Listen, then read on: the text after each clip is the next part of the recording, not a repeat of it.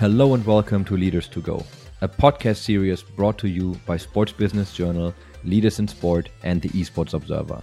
My name is Chris Hana, and I'm the founder and CEO of the Esports Observer. Right now, you are listening to Conquering Geek Culture, and together with my guests, I will examine how digital entertainment and popular culture impact the sports and esports industry. Hear from the leaders who spearheaded culture and the ones driving it today and learn what you need to know in order to not lose touch with today and tomorrow.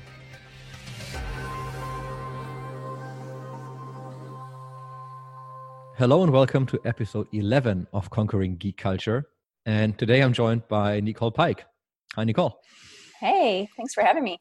You called me out on LinkedIn, uh, righteously, righteously so. Um, I think I you asked for the feedback, right? I did. I did. I was I was putting together. So I I asked our designer to put together like you know ten episodes. Let's put together all the people we had on the show. And when I saw the picture, I'm like, that's gonna be a problem because it's it's all it's all um you know more or less white middle aged man. Yeah. Th- then I asked then I asked for feedback, and I was actually waiting for people to call me out. You did. Um, I, I honestly appreciate this. And we had some interactions. I'm not sure if we had so many, but I hope that you know that I really appreciate it. Oh yeah, yeah, of course. I mean, so, gosh, it was, and and I preface my comment at the very beginning of it by saying, like, you had great people. I mean, uh, each one of the people that you spoke to had a real reason to be on the show, right? So it's it's not like the content um, suffered, but yeah, obviously it's it's a hot topic in gaming in general, yep. kind of diversity and representation. So always uh, try to put a good word in for the females. no, it's awesome, and uh, thanks for being here. And I mean, yeah, you've of course, I'm excited. You've you've been working with gaming like, which which sounds like almost like forever. So you did 13 years at Nielsen. Yeah, exactly. And now, and now you're at YouGov. So, yeah, yeah. like, do you want to do you want to just want to walk me through what you did at Nielsen and kind of how your career went down?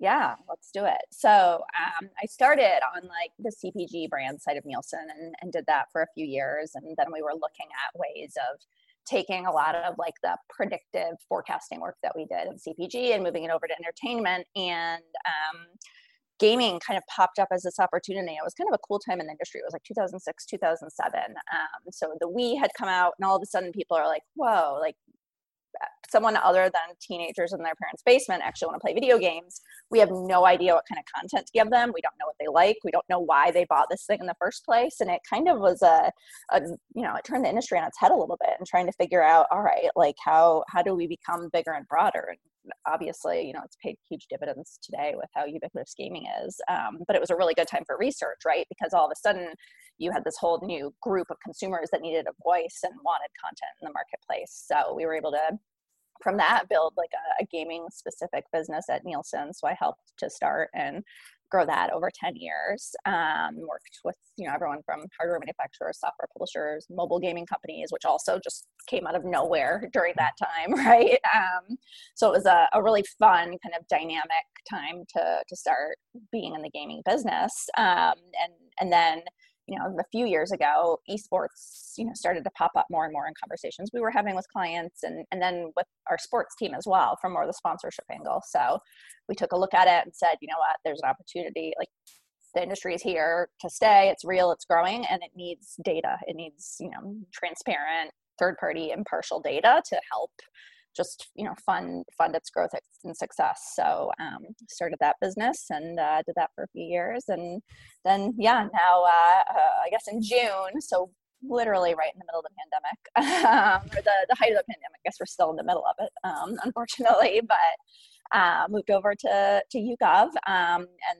you know the way I, I look at that is YouGov sees gaming as a huge priority in terms of you know being able to provide data and analytics to marketers, brands, you know, companies in the gaming space. And, and for me personally, I've seen how much data, even just in the few years, you know, I started the, the business at Nielsen on the esports side, how much data did help to like expand things. So for me, it's if, okay, if we can create new sources, additional sources that are incremental to what's already out there, that's just going to help the industry. So it's kind of become my personal mission. And I'm lucky to have been able to find multiple places to continue doing that. And you're a global sector head for esports and gaming at YouGov yes, right now. So exactly. what do you do? Like what kind of data do you provide? like why do you do this?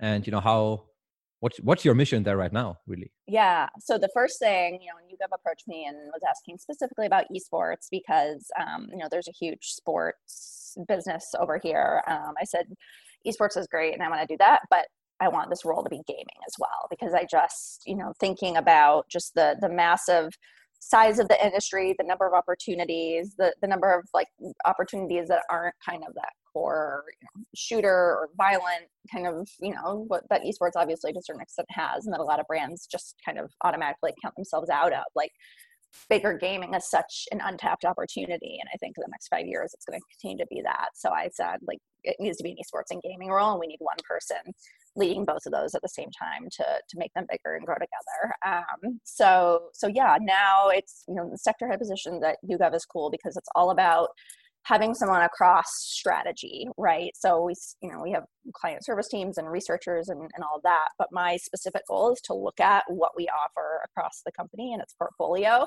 and make sure that we're creating the right data and the right products to support the gaming industry and to support anyone who wants data in the gaming industry. So i get to be a lot more strategic a lot less kind of day-to-day tactical but really thinking about you know, how do we form partnerships? How do we create new data streams? Um, all that good stuff. So it's um, yeah i like that kind of like taking a step back and thinking of how you know if, if we can start from scratch which i essentially get to do here like how do we make something that's that's really going to benefit the industry and, and be value add uh, sounds exciting yeah specifically yeah. like building building it from scratch and i like that you put gaming and esports kind of you know in in one bucket so to say because you know you often see these images where like esports is the kind of tip of the gaming iceberg and if you look at the right. pyramid right it's the super competitive segment but like gaming as gaming is massive yes. and I, recent, I recently had an interview where you know someone said, "Oh yeah, it's going to be the first like a trillion dollar entertainment industry." Like at one point, like not tomorrow, but you know it's definitely gonna accelerate and it's gonna overtake everything. Oh, um, absolutely. So I think I think that's exciting.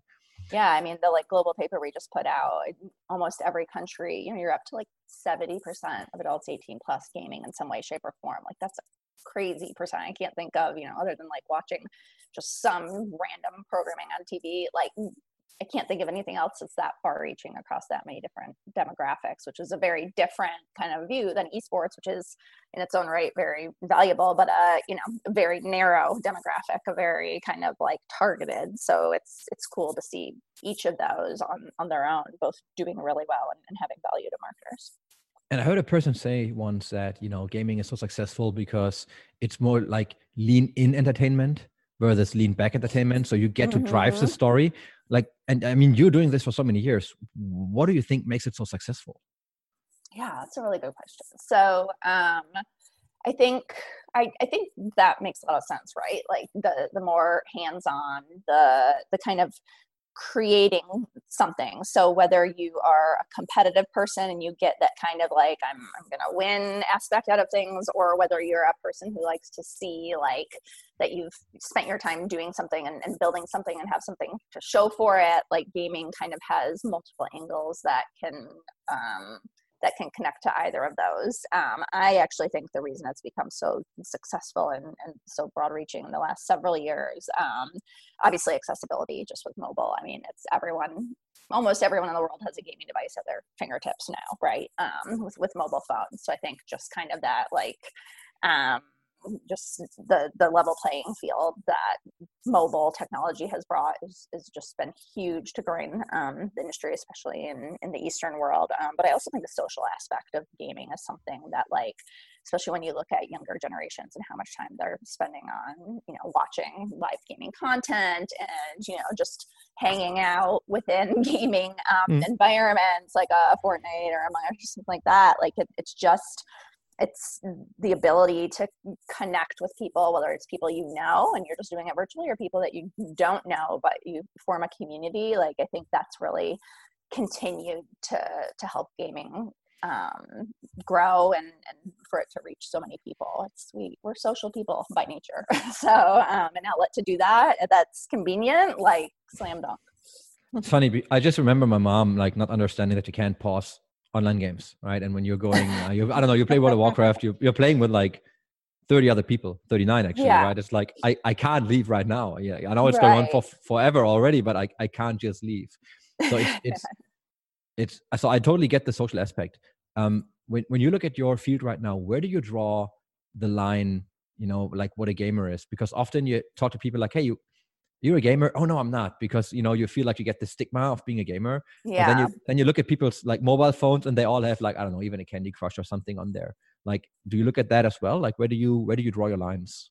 Yeah i mean they're it's very different kind of cohorts of gaming but i consider any and, and everyone um, that's you know consuming or, or, playing that type of content a gamer. So yeah i mean to me uh, my mother-in-law who plays candy crush every you know every day like to me she's as much of a gamer as um, you know someone who's logging you know 40 hours a week at world of warcraft or something right? It's it's a different form of, of gaming you know gameplay and, and consumption but it's still kind of that inherent like there's it, it's a form of entertainment that to your point is interactive and i think you know what what is needed to kind of make sure that all of those different segments are thought of as gamers is like more data to understand each of them right? So yes they're all gamers but you could never like run a campaign if you're a marketer or create a game that's going to like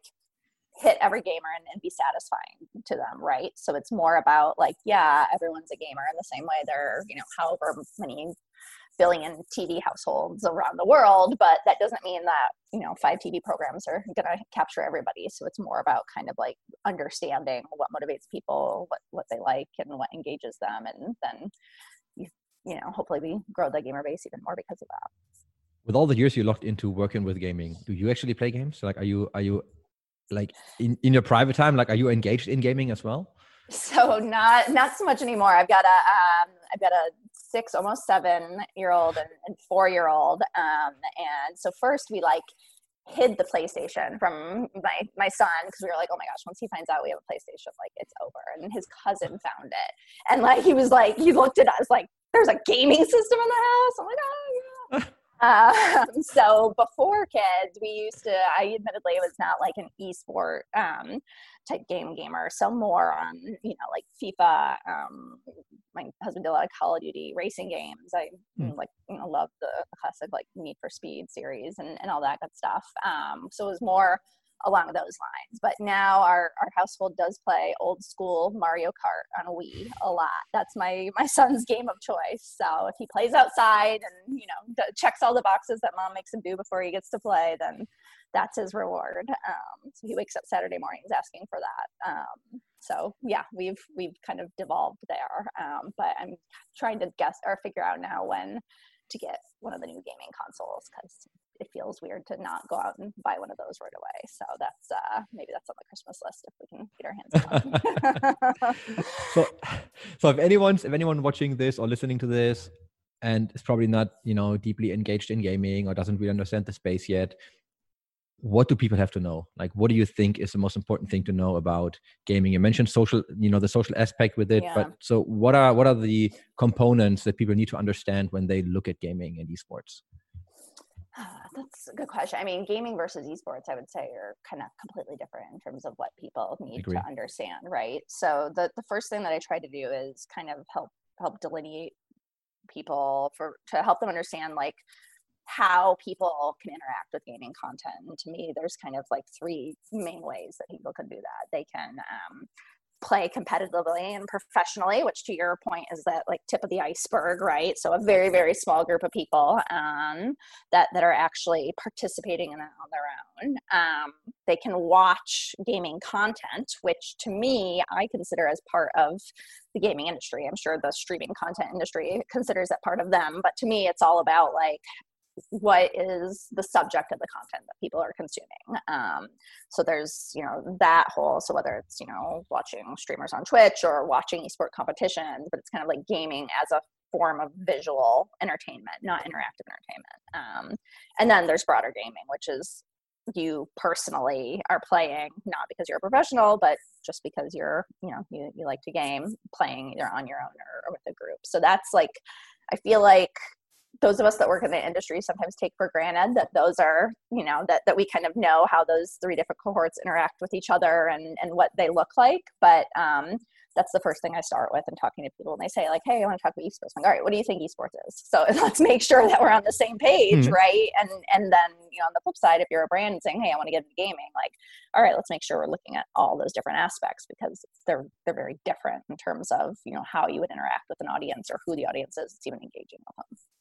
So are you a pure data provider or do you help brands, you know, actually like plan well at least you know the the rough activations or help them understand what the angles are so where does your work stop really yeah, that's a good question. Um, historically, YouGov has been more focused on just kind of the the providing data to help plan and, and to help track and measure performance um, and, and less on kind of like the consulting element of things. Um, but one of the things that we're starting to do with this new sector head role, because again, sector heads, you know, it's not like we're you know, managing clients day to day, is to bring in a bit more of kind of that consultative view on things um, and, and helping, you know, our existing clients who have um, who are subscribing to and, and, ingesting the data we have around like profiling consumers and understanding audiences and then tracking the performance of brands um, you know among consumers all over the world. Like there's there's obviously a ton of like great nuggets of data in there that someone who knows the industry and the data can pull out you know in many cases more than you know maybe someone of the client. So we are starting to kind of layer a bit more of that kind of consultative element or at least offer on to clients um, because i think that's important. Um, it's, it's, it's one thing that i've consistently seen with esports is it's you know you it's not always an esports expert that on the brand side gets put into a role to kind of carry all of that out right? And and then sometimes an agency's involved and sometimes the agency has experience or doesn't. So it's so all over the board that to me if you know if, if there are opportunities to be able to add some consult on top like that's what our clients need. And and ultimately that's also what the industry needs to make sure that activations are being done in a smart way yeah i like what you said before because if you speak to i don't know 15 different people you ask them what esports is what gaming is where they draw the line you know what the segments and cohorts are you get 15 different answers. Yeah, so a, yeah. a lot of people look at things very very differently. So i totally like this. Let's get on one page you know and then yeah. let, let's start from there. Um, and the one question we always get asked is you know you look at you look at these big activations. You see riot games doing this crazy stuff with louis vuitton. You have these you know mm. in-game skins like all the big things but that's really expensive by now. So yeah. the one the one question we always get is what is an angle? How can i start? And how can i probably start on a let's say smaller budget? Let's not talk about yeah. like you know right money but let's talk about any other angles. Like do you have any any recommendation? Is there any any opinion you have on this? Like how do people actually engage with it if they don't want to go go all in? You know they just want to test observe yeah um, it, it's a great question and i actually think a lot of what has happened since covid has created a ton of opportunity a ton more opportunities um, than than we've seen. There have been so many organizations within esports that have moved to kind of becoming online tournament providers and, and you know competition creators um, just because that number one there was demand for it and, and, number two some of their old business models just during this time weren't working so they had to innovate and luckily there's a lot of innovative people in esports so it, it works out well um, but there are now like so many tournaments whether it's amateur or semi-pro um,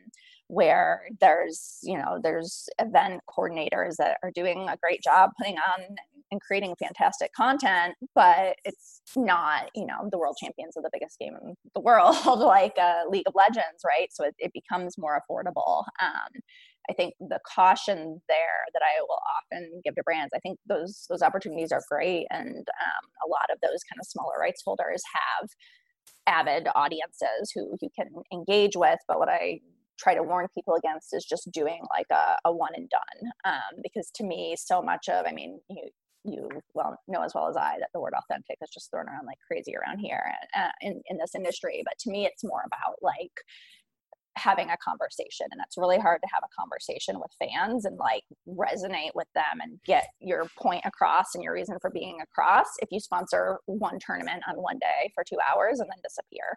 So that's i think where kind of sometimes those small things can go wrong because you don't get the best of the fans and and also the brand doesn't really see what esports is. It's it's just more of like a you know it's basically like a glorified advertisement. Um, so I think looking at you know if, if, you've got a smaller budget, looking at something that's less expensive and maybe smaller scale from a viewership perspective, but still has a season to it or has an ongoing series or something like that is a great way to to jump in because then you're getting kind of like the essence of what it's like to talk to fans um, without yeah paying you know nearly traditional sport prices in some cases yep. for some of the biggest properties in the world. and that's interesting. So because if you look at um, sports, look at the big leagues like the NFL, the NBA, all that. Like esports, not there yet. And I know that there's a couple of leagues that you know try to become this and build it after that model, and that works mm-hmm. more or less. Like I'm, I'm not going to judge this now, sure. but like the esports audience to me always appears to be extremely vocal specifically mm-hmm. if you look at like you look at twitter you look at instagram like you look at you know the comments like they know they're being advertised to. If they don't like your advertisement they will let you know. And i'm sure they let you know in sports too.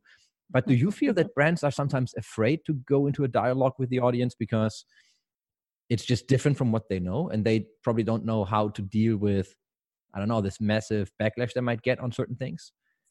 Yes definitely. Um, i think that it, that has all improved over time because there are more and more big successful brands getting in and doing a good job and, and especially non-endemics right? Showing that they can have a voice and a place in the space like a, a mastercard or you know something that may not feel intuitive um, but they've created a reason for being and existing alongside esports and it's worked really well. Um, so i do think it's gotten better but yeah absolutely there are brands that are just scared off either by the the kind of not knowing how to talk to people talk to the audience standpoint or just the complexity that is esports in general and not understanding. That's kind of that combination right of like okay I, I really don't even understand what i'm getting into and then everyone tells me i've got to be careful like too many you know too many traps there i'm gonna avoid it. Um, so, so yeah, I definitely see that. I think, uh, especially on the kind of you know talking authentically to the audience perspective, this is where I push back on the industry a little bit, frankly, and say like, hey, like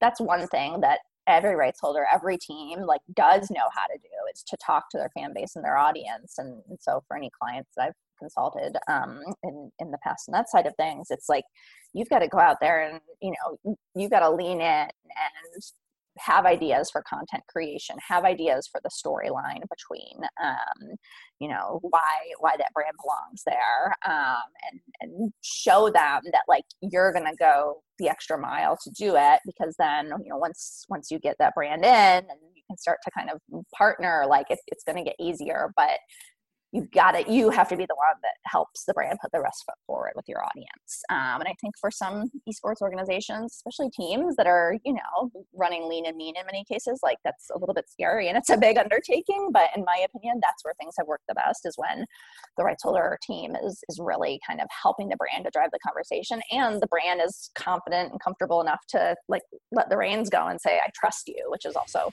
hard sometimes right? Well I can, I can imagine it's not it's not that easy specifically specifically if you're like a let's say bigger non-endemic brand um, right. because you have a certain image and it's exactly. super hard super hard to just be like okay you know you go and do it and we're gonna we're gonna trust you and support you. Yeah. yeah i can i can definitely see that. So what are some of the trends you're seeing right now? And i mean you've probably seen a lot of trends already and you mentioned mobile gaming you know came like almost out of nowhere and now it's a massive thing what else do mm-hmm. you see right now happening to the to the industry? Like are any specific movements you're observing more closely?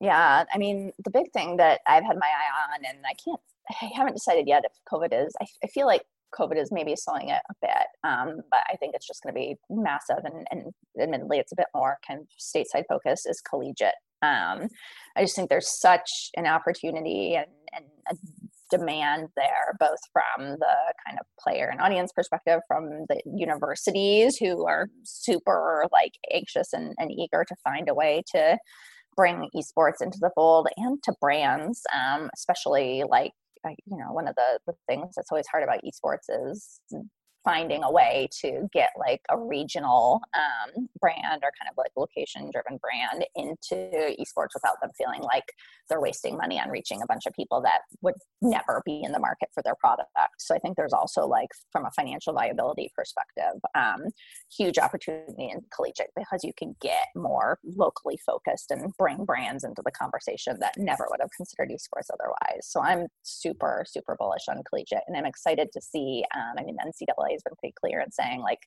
they don't really want to um, kind of get involved yet. But to me, that's exciting because that means some of these rights holders and publishers like Riot, who's already stepped in, they're going to start coming up with some really like cool creative models. And I'm excited just to see a bit of trial and error um, in that industry. But I, I just think like that's the next huge opportunity. And I'm sure amateur will follow after that. Um, but yeah, that's one that I've got my eyes on for sure. So, I mean, I asked you a couple of questions, and like, what do you want to talk about? Is there anything else that you want people to know? Is there anything else that you want people to know where you feel like, you know, that's something I really want to put out? Like, people need to consider this. And I mean, we talked a little bit about what what you think people need to know about esports, but is there anything that you that we haven't touched on yet where you feel like I definitely need to say this? Like, people need to be aware of this.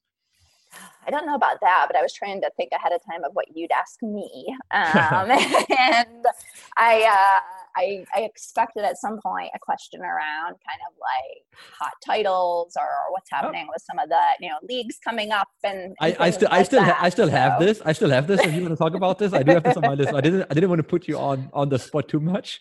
Um, no, you're fine. But how do you? Uh, how do? Um, but then, but then let's let's you know, like turn this a little bit like how do you look yeah. at titles like how do you measure titles and what makes a title successful in your eyes yeah um it's it, in, in esports it's um i feel like difficult sometimes because if you look at and and you know very well that i've been very passionate about um audience measurement and like the right metrics and you know kind of making sure that the people are using that to lead the conversation about games and that sort of thing. But I, I actually don't think the audience is the only thing. I think you have to talk about your audience in the right way, but it's not the only thing that that matters. Um, I think you know more and more it's as much about um, like the the ongoing engagement i go back to this kind of like conversation right with fans and to me like you could get really great viewership for one event a year but if all your you know if all the kind of lead up or you know regular play is barely getting engagement from fans fans are looking to consume content in between match days and things like that then to me like I'm, I'm starting to look at success measurement more and more in in that way as well is like how like how must see and must read and must watch is anything and everything that has to do with a particular esports property whether it's a league or a team or a title um, where like the, the fans just can't get enough of it right? And that to me is kind of like shows shows ongoing potential for things. Um, so i mean when i look at you know something like that i think um like I, am super excited to see what happens with call of duty league coming up i mm-hmm. think um there's there's a lot of buzz about it but there's also the new cold war game coming out which is going to be super exciting i think it's and and then with the new consoles like i think there's going to be a lot of just like fans being super excited about all things call of duty that i think could really lead into some cool momentum. I mean, they've already had momentum here towards the end of the season, but for the league coming up, and then you add in the Thieves are back in it, which is a cool storyline where you get into kind of like, okay, what in traditional sport, what makes someone tune in and excited to come in and, and see what's going to happen? Like storyline is a big part of it, right? So you're going to have that. Um, so, so yeah, like I think that's um, something really exciting to to watch for. And I think so much of that comes to that kind of like engagement factor so how do you measure this engagement? Is that like conversation on twitter? Is that conversations on reddit? Like what are the platforms? How do people do that how do people do what you just explained?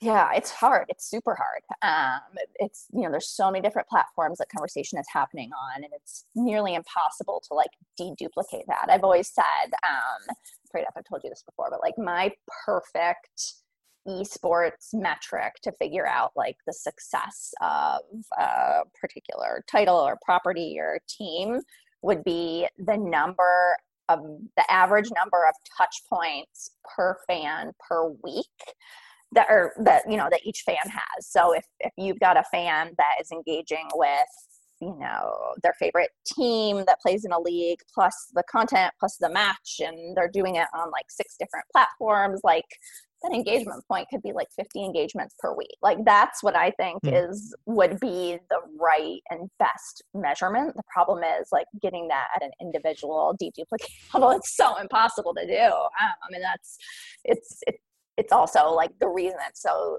there's so much success and it's such a fun area to be in is because people are having these conversations in so many places but the flip side is from a measurement perspective it's just horrible to try to figure that out right? But like to me it's it's figuring that out. So like when I look at like sure, you know, volumes on on social media is useful. Um I, I can't stand when people add up all their social media followers like across everything. I'm like they're all the same. Like you can't you can't do that. It's but whatever. Happens happens happens all the time like and yes. I, I'm, I'm sorry to say this, but you look at you look at some like team pitches and it's all like we got X million followers like yeah, but if you dedupe them you know it's right. probably it's probably a lot less yes and exactly. people following you on multiple platforms so i totally right. i totally get that and i think it's horrible but people like big numbers right so right. you want, want yeah. big numbers the problem is when everyone just throws out big numbers then like the big numbers don't impress anymore um, i remember talking to one brand and they said if i get one more team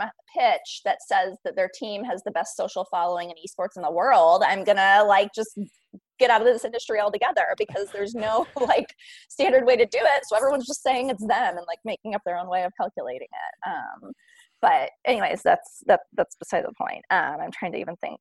I, I feel like I had one more point to make on that, but I don't know. I got. Yeah, I didn't. I didn't. I didn't want to. I didn't want to kill. I didn't want to kill. I didn't want to kill your thought process. No. But, I, but you just said. I, I think that's horrible, and I think that if you look at so the main challenge I see with this is that the real numbers then don't impress anyone. Like the big numbers right. don't do that anymore, but then you, you have someone who says, This is what we have. And people are like, Yeah, but that's like we don't even look at this. Right. And right. I mean there's yeah. you see a lot of you see a lot of like viewership inflation where, you know, auto autoplay streams somewhere embedded or it's the same with videos right you go to a website video starts you hit the stop button because you're annoyed by this but then they still count it as a view and be right, like oh exactly. we, got so many views on our stuff like no nah, actually you don't you just autoplay this and people stop it because they don't care right you know and yeah. then it becomes even annoying right and that's where it comes down to you know a lot of what i was really pushing i mean the whole like average minute audience thing which is not necessarily the way to measure like vod content but for live viewership at mm. least like that takes that into account right if you've got you know a million people who are watching 0.5 seconds of something like that's going to show through um, when you're when you're doing a calculation like that um, but i remember the other thing i was going to say quickly on the social piece is i like to look at the percent of followers who are engaging mm-hmm. on and with an average post right? Because to me that gives a bit more of like yeah it could be really cool to you know be following on on twitter or instagram or whatever a team but if no one's ever actually like you know giving feedback or, or engaging then it doesn't really matter. That's not valuable to a brand. That's not necessarily you know valuable to you as a rights holder. So a lot of the analysis that I've done for like teams in particular in the past focuses on that. And it also like that helps to actually under uncover what you can do. Cause that's the other thing. If you just got like, oh, 12 million people viewed this, it's like, okay, great. Like what, what can I do out of that? But if you could say, oh, you know, we had, we have this many followers, but only 8% engaged with this brand sponsored post. Then if you compare that to competitors, it's more like 25, like, well that's a big deal. That's something that you know you need to like you know figure out and, and solve for. So it's more of like not just metrics because you feel like you have to measure but metrics that will actually help to improve you moving forward. And i'm shamelessly going to plug something into this right now because like i i just and i just today you know published something myself where it's where it's about that. And what i think is really annoying is that a lot of brands don't speak the language of their audience.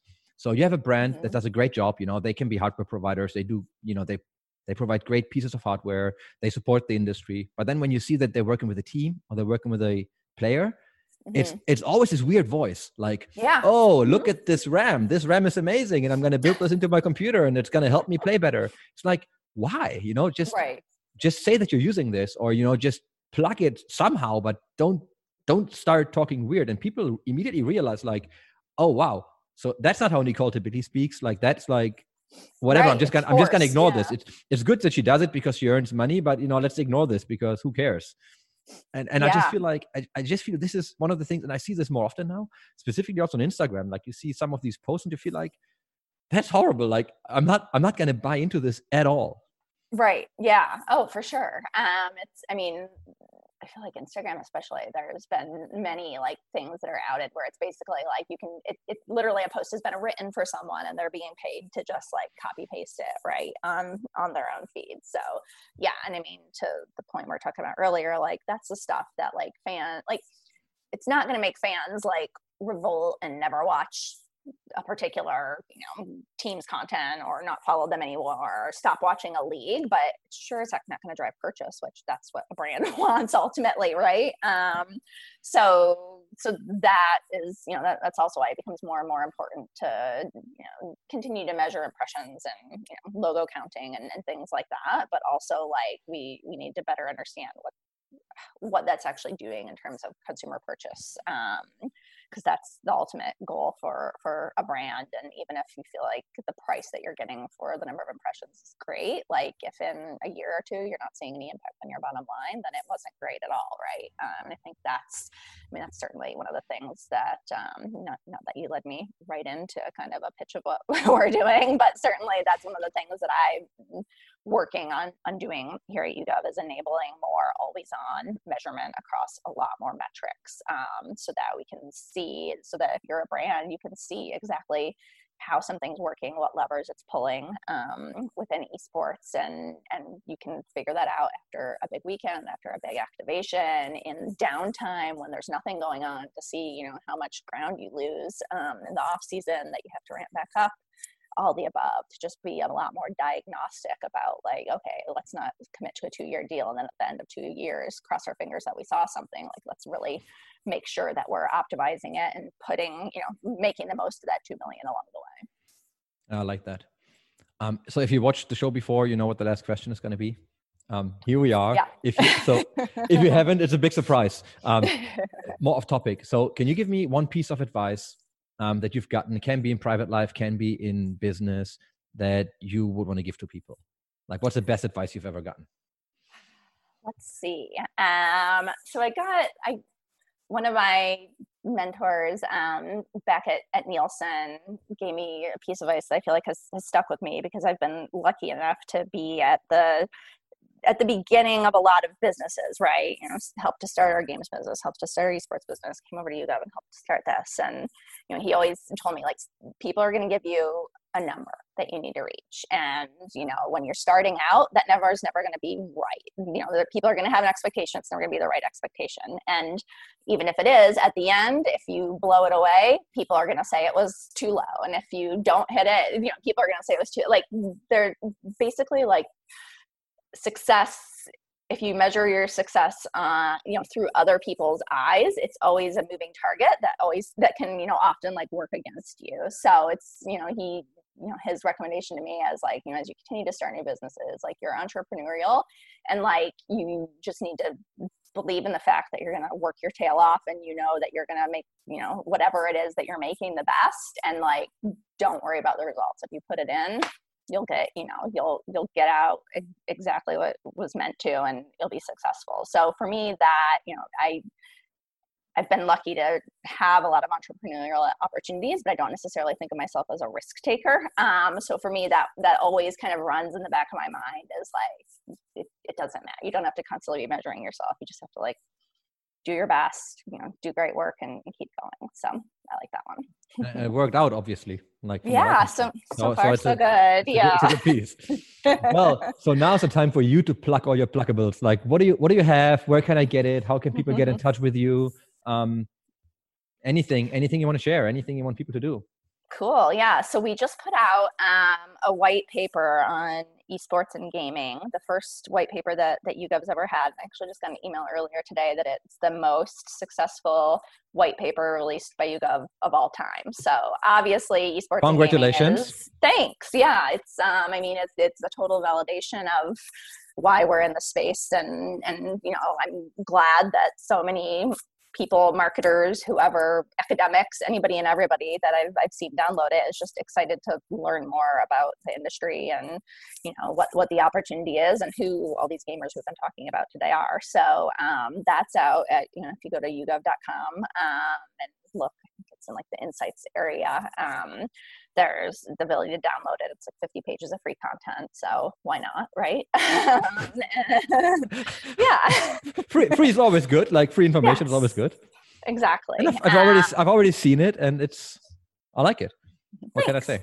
Appreciate it. There you go. Vote of confidence. Um, so yeah, we've got that going. We'll have a webinar going. Um, I'm, you know, on LinkedIn. So Nicole Pike, um, look for me on LinkedIn. I'm always trying to post like some interesting data and, and tidbits of what we're doing at YouGov and, and trying to kind of use use the advantage we have of having kind of like always on real time data to just put out numbers about things that are interesting and relevant to people and um, and and hoping to do a lot more of that coming up. And then the last thing that i'll kind of quick plug that's coming up is we have um, a cool paper coming out on um, toxicity and discrimination in esports and gaming with a major esports team um, that we've done in collaboration with them. So I'm not going to totally spill the beans here because I haven't gotten approval, but um, that should be in, in the next few months. And I'm super excited to just, I mean, data for good. Like we we we all need to be doing that more, and I'm in a position to be able to, you know, own own and release that data and um, and very lucky to have a team that partnered with us who cares a lot about that as well. So I'm super excited to just kind of see the reception coming out for that. So yeah. So when that comes out, are you going to come back and we talk about it? Let's do it. Yeah, yeah. Really, and I'll that, have a friend from one of the teams um, on as well. Well, it's. I mean, that's what your post. It was like funny timing, right? Um, when you had that, because we're literally like in the midst of digging through all this data, yep. and I was like, well, this is very very apropos. So yeah would love to. There's some really interesting findings um, that that we're seeing around like especially what people like how people are responding in terms of altering their own gaming behavior their aspirations to be a gamer to be you know a professional in the gaming industry based on what they're experiencing in many cases at pretty young ages. So it's it's going to be really cool. Well it's a great time to be alive. Like i mean i'm not i'm not in gaming that long if you look at my my whole career but the thing is i never considered it to be a career path you know yeah. so oh. i followed i followed gaming sure. i played games like i you know i i did the things you can do but i never really considered it to be a, an industry where you can actually go in you know make money build build cool stuff because it was always like more these for me it was more like this leisure activity right and, exactly. and now all of all of a sudden you see all these jobs popping up and you know people are like so what can i do like you can literally do anything like you can be an accountant like you can do anything right yeah, people, exactly. people basically need need everything. So you know, yeah, just, its own ecosystem just go and do now. It. Yeah. Yeah. And I think it's, it really benefits from kind of the mix of people who have grown up with gaming their entire lives and people who haven't and have like an outsider's role and, and perspective to play in the industry. So I feel like it's, you know, very equal opportunity in that sense as well. Cool. And I know time's never enough. Like we could go on forever, I feel, but I really appreciate you coming on. And like when you have, when you have that, when you have that other data out, like let me know yeah. And let's definitely talk about this because I think this is something that people don't talk a lot about. And there's not yeah. there's not so much data really on it, right? So I feel it's super hard to get solid data on these kind of topics. Um, so yeah, you're on. That's it. Awesome. What, Book what, it. well, yeah. What, what, can you do? Like you can do anything. Cool. Well, great. Thank you very well, much for being for here. having me. Yes, this was super fun. Thank you. Have a great day. All right. Thanks. Bye. Bye bye.